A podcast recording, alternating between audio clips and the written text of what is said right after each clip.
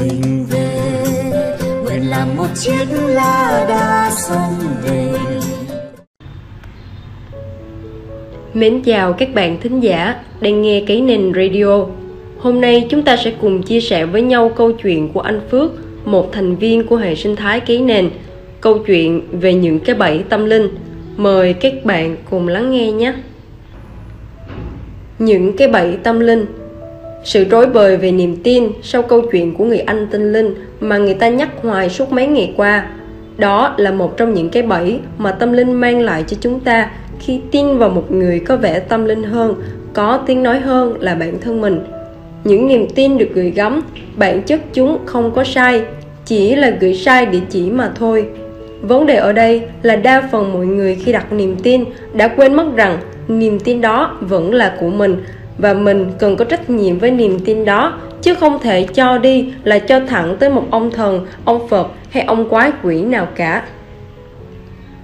Để đi tới trạng thái tỉnh thức hay chánh niệm, người ta sẽ gặp phải rất nhiều cái bẫy trên con đường tìm về tâm linh của mình.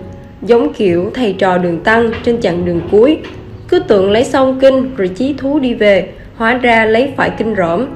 Chúng ta đương thời cũng gặp những chuyện như vậy mới thấy hoa nở đã ngỡ xuân về. Tưởng mình thức tỉnh, hóa ra là thức giữa cơn mê thế thì những cái bẫy tâm linh mà tôi muốn nói đến là như thế nào nhỉ? Đầu tiên là sự tâm linh mà khiến mình tâm linh hơn người khác, cao siêu hơn người khác. Cứ phải tìm đến những hội nhóm, ông thần, ông phật, cô cô, cậu cậu, thầy đồng, thầy tu nào thật đẳng cấp để thấy mình tu đúng thầy, thờ đúng phật hơn. Thế mới là tâm linh việc tu hay thở ở đây không phải để giải thoát, chẳng phải để thấy chánh niệm, mà là để bản thân kẻ đó có vẻ giác ngộ hoặc đẳng cấp hơn lũ kiêu còn lại.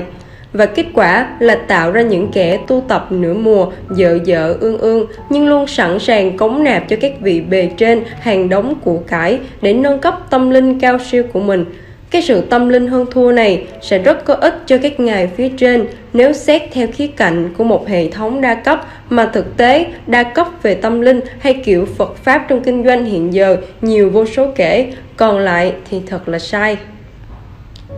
Thứ hai là sự mù mờ về bản thân và tâm linh, cố đi theo như một trào lưu thời thượng, nay đeo vòng này, mai gặp lạc ma kia, lúc phóng sanh, khi cúng dường và cảm thấy thế là mình cũng tâm linh rồi. Thực ra thì cũng có tâm, nhưng không được linh ứng cho lắm, vì tâm nửa mùa.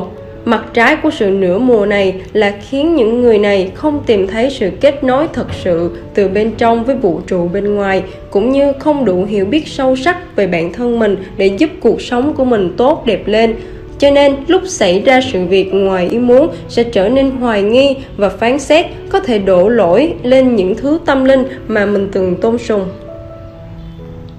Kiểu thứ ba là người phán xử với vị trí của một kẻ tâm linh đi đánh giá lũ kiều bên ngoài.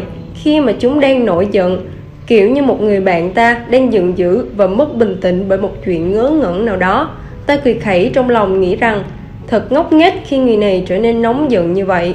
Đáng lẽ cần tu tập để được giác ngộ.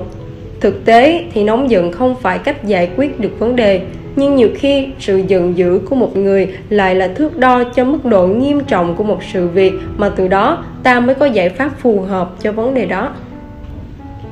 Nếu người ta không bộc lộ sự tức giận mà cứ giữ nó trong lòng, nó có thể nguội đi, nhưng nó vẫn ở đó, dồn nén, chất chứa lại, như những ngọn núi lửa lưu trữ dung nhan, tích đi tích lại từng ngày, từng chuyện, cho tới một ngày không thể giữ được thêm nữa. Và, bùm tất cả tan vỡ. Giận dữ chẳng phải là vô minh, nó là cảm xúc tự nhiên của con người và là phản ứng cần có trong những mối quan hệ có sự tương tác qua lại. Thế nên các nhà tâm linh học đừng dở hơi mà nhét lòng nhân từ và sự bác ái để dập tắt các cơn giận vì nó hết sức giả trân. Hãy để nó được là chính nó, được thừa nhận, được thấu hiểu để dần tan biến đi thứ tư là thứ tâm linh vô trách nhiệm, được đem ra là biện chứng cho những việc làm lười biếng không tới đâu của mình, kiểu như một người thường xuyên làm sai, trễ hẹn và chợt suy nghĩ chuyện gì xảy ra là đúng điều phải xảy ra. Hay là khi gặp những người có thái độ khác với mình mong muốn, ta lại nghĩ rằng, thằng cha này chưa tu, phải tu đi thì mới biết cách sống cái lý do kẻ khác chưa tu hay vũ trụ để dẫn ta đến con đường này là ta đã thành công trong việc phủi bỏ hoàn toàn trách nhiệm của bản thân ta và đổ tại vào thứ trời ơi đất hỡi mang tên tâm linh và vũ trụ. Trong khi tâm linh thì phải đến từ tâm ta, còn vũ trụ thì cũng phải xoay quanh ý thức của chúng ta mà. Thứ năm là trạng thái tích cực hảo, lạc quan, tếu.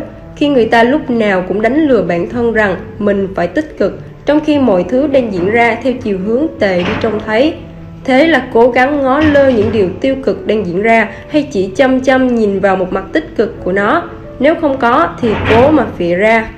Như vậy, vấn đề tiêu cực đã không được nhìn thấy, không được nhìn nhận đúng đắn rồi, giống như một cái xe bị thủng một lớp và ta cứ đi với cái lớp hơi non còn lại cho đến khi tai nạn xảy ra không phải là chúng ta không nên lạc quan, mà hãy đánh giá vấn đề thực tế nhất có thể để biết ta cần làm gì tiếp theo. Tiêu cực quá tất nhiên là dở, nhưng tích cực quá cũng chẳng hay. Cái mà ta cần hướng tới, đó là sự cân bằng. Thứ sáu là thứ tâm linh dối lừa, tự lừa dối bản thân, tự cho là mình ổn, không chấp nhận những cảm xúc nội tại chỉ vì nó có vẻ không giống tâm linh cứ nói với mình rằng mình ổn và mình sẽ vượt qua giới hạn của bản thân, nhưng lại chẳng biết giới hạn đó nó ở chỗ nào. Rất dễ ngã đau. Chưa kể, việc dối lừa cảm xúc bản thân này dần dần sẽ trở thành thói quen, tự dối mình, cho đến dối người sẽ thật là nhanh lắm. Có khi mình chưa dính trưởng thì kẻ khác đã ngã cả dàn như độ domino mất rồi. Thứ bảy là dạng tâm linh chen chứa niềm tin và yêu thương, nghĩ rằng cuộc đời này toàn người tốt hoặc mình sẽ tìm ra gốc tốt đẹp của mỗi người. Nhưng mà đến Đức Phật còn luôn hoài nghi ngay cả với chính bản thân mình. Thì chúng ta có thể tin tưởng tuyệt đối điều gì nhỉ? Khi chúng ta chẳng có mắt thần với tâm Phật mà chỉ là người trần mắt thịt Đúng là ta nên tin vào lòng tốt của con người, nhưng chúng ta sẽ cần chừa một đường lui cho chúng ta, bởi vì một người có thể rất tốt, tốt đối với nhiều người, nhưng chưa chắc là sẽ tốt với mình. Bởi vì mỗi con người ngoài bản chất về năng lượng vốn có trong bát tự, năm tháng ngày giờ sinh ra, còn biến chuyển tư duy và vận thế theo từng năm tháng trong đời, theo những người ta gặp, theo những việc ta làm hay những nơi ta sống. Một người có thể rất tốt với bạn 10 năm về trước, 10 năm sau lại là kẻ mỉm cười, rút mũi dao đậm máu từ phía sau lưng của bạn ra. Chẳng ai biết được. Thế nên hãy cứ tin, nhưng đừng tin hết phần mình nhất là khi đã thấy có điều gì đó không ổn thì đừng gạt trực giác của mình bỏ đi về cơ bản thì còn rất nhiều cái bẫy tâm linh khác nó sẽ diễn ra khi người ta không thực sự thấu hiểu bản thân cũng không biết mục đích tâm linh của mình là gì từ đó dẫn đi sai đường. Điều quan trọng nhất vẫn là sự kết nối với bản thân từ bên trong để cân bằng với thế giới bên ngoài. Một người có năng lượng tâm linh tốt, chắc chắn cuộc sống sẽ phải hạnh phúc hơn. Nếu không, hãy lập tức nhìn nhận lại. Xin mến chào các bạn. Chúc các bạn luôn an lành và chánh niệm. Non nước yên bình khắp nơi chung lòng mình về nơi đây cái miền không non xa.